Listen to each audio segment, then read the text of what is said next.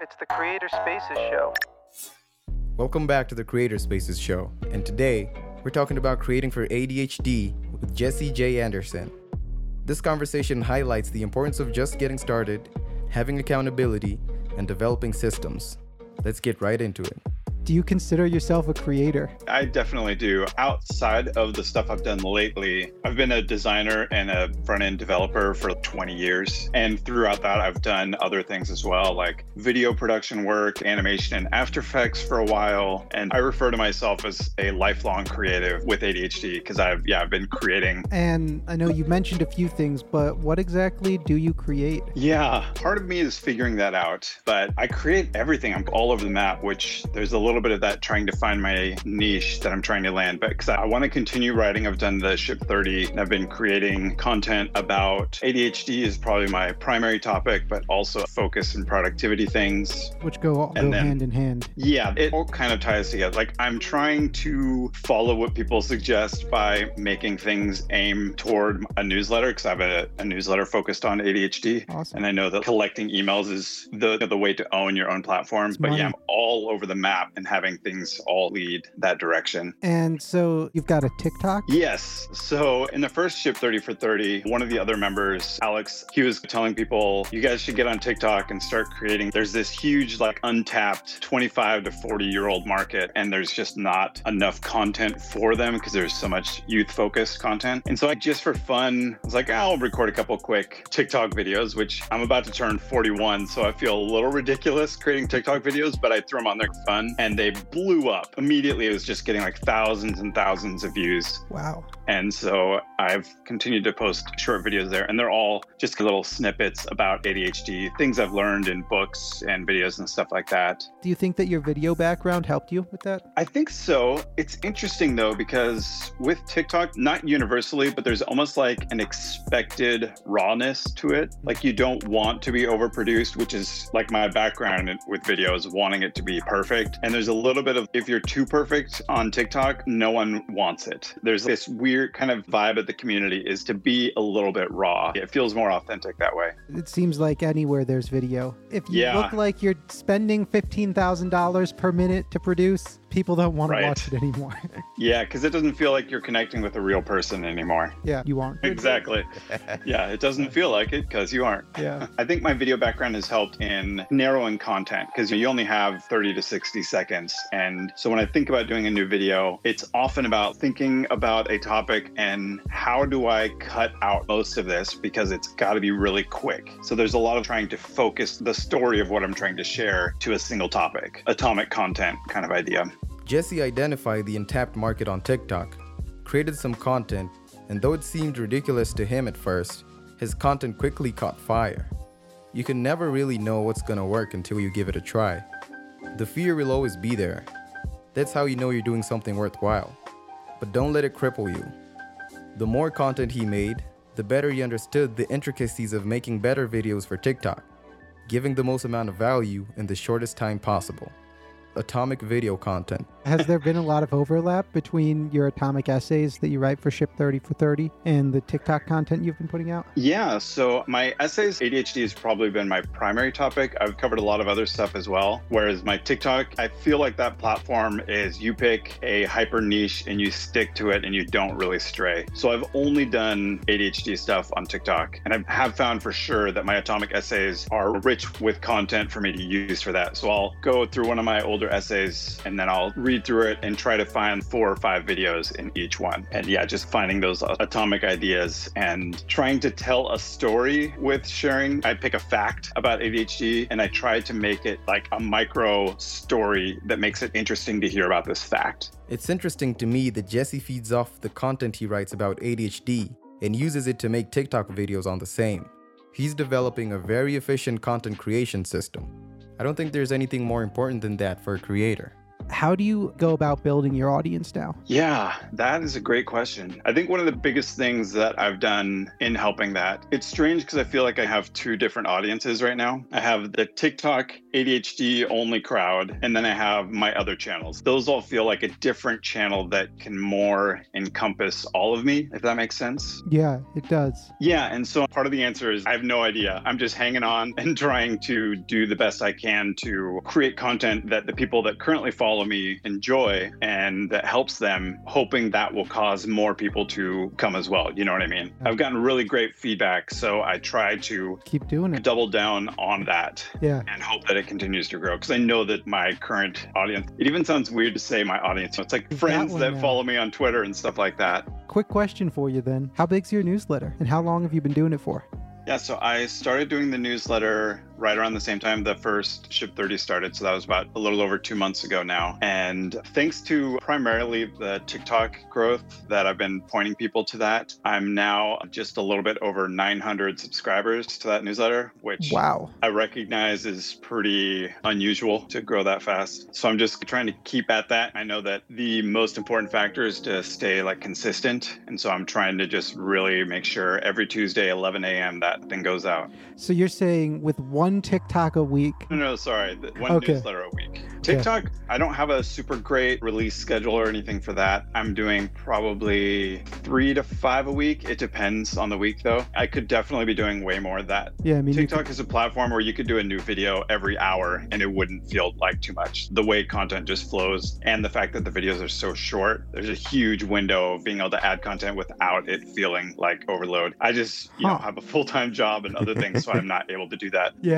So you trying to build any audience or really get known online before Ship 30, before all this started a few months ago? Not really. I think I've just become more aware of it all in the last couple of months. I'll see people like Dickie Bush post some tweet about these are the skills you need to be successful. And I'll look at the list of skills and say, hey, I have all those. Why am I not doing the same thing? So I think that's just become more of a realization for me that, hey, I have what it takes to be out there. Yeah. Building an audience essentially is a byproduct of putting out great content consistently. Especially if you've already found your niche like Jesse, there's no need of looking further beyond that. Just focus on cranking out content, learning the ins and outs of your platform, and paying close attention to feedback. I'm curious, are you monetizing yet?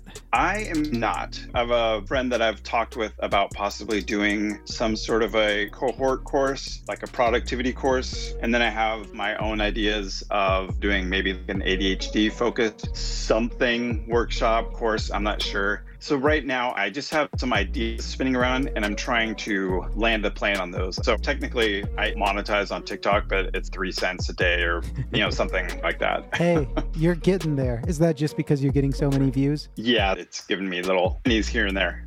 nice. And this is a question I very rarely get to ask. But does your employer pay you extra for your reach? Do they know what you're up to? They don't. I'm sure there's probably a couple people that I work with that are aware of me doing this sort of thing, reached out particularly about the ADHD content that they've connected with. But other than that, none of the other content I'm doing really has any sort of relation with my job. Huh. So at this point, it's a side hustle growing into a project. Yeah, that sounds right. It, I'm putting in a lot of work right now, and part of it is that it's fun, which when you have ADHD, people joke that you follow the dopamine because that's a great way to be really productive when you have ADHD. Yeah. I feel like that's where I am right now. I have hopes of a side hustle. Like I have a great job and I really enjoy my job. And so I don't feel like I'm hoping for this to take off and then be able to quit my job tomorrow or any, anything like that. It'd be cool if someday I could work for myself full time doing creative work. That'd be a dream. But I feel like a lot of the creators, oh my gosh, I got to get out of my nine to five and get into this creator economy. And I'm thankful and aware of the privilege of not having to be in that place. Like, I'm pretty happy with my job. It's a really good job. Awesome. I think you are in potentially the best place of everyone. Because you're happy where you are, you're enjoying this new thing you're doing, and you're getting fantastic traction with it. Yeah, it's been a pretty amazing few months. And I really have to like thank Dickie Bush and Nicholas Cole kind of inspiring it because it really is just create stuff and release it. And then things just started to happen. And now that it's gained traction and, you know, continue to give me that confidence of, hey, I have a voice and people want to hear that voice and hearing great feedback, especially with the ADHD stuff of how I've really been able to help people is super encouraging. It's cool that I've been able to be part of other people's story in discovering themselves. The main thing you can learn from Jesse here is that not putting too much pressure on monetization allows you to spin around different ideas before wasting your time and resources on something that is destined to crash.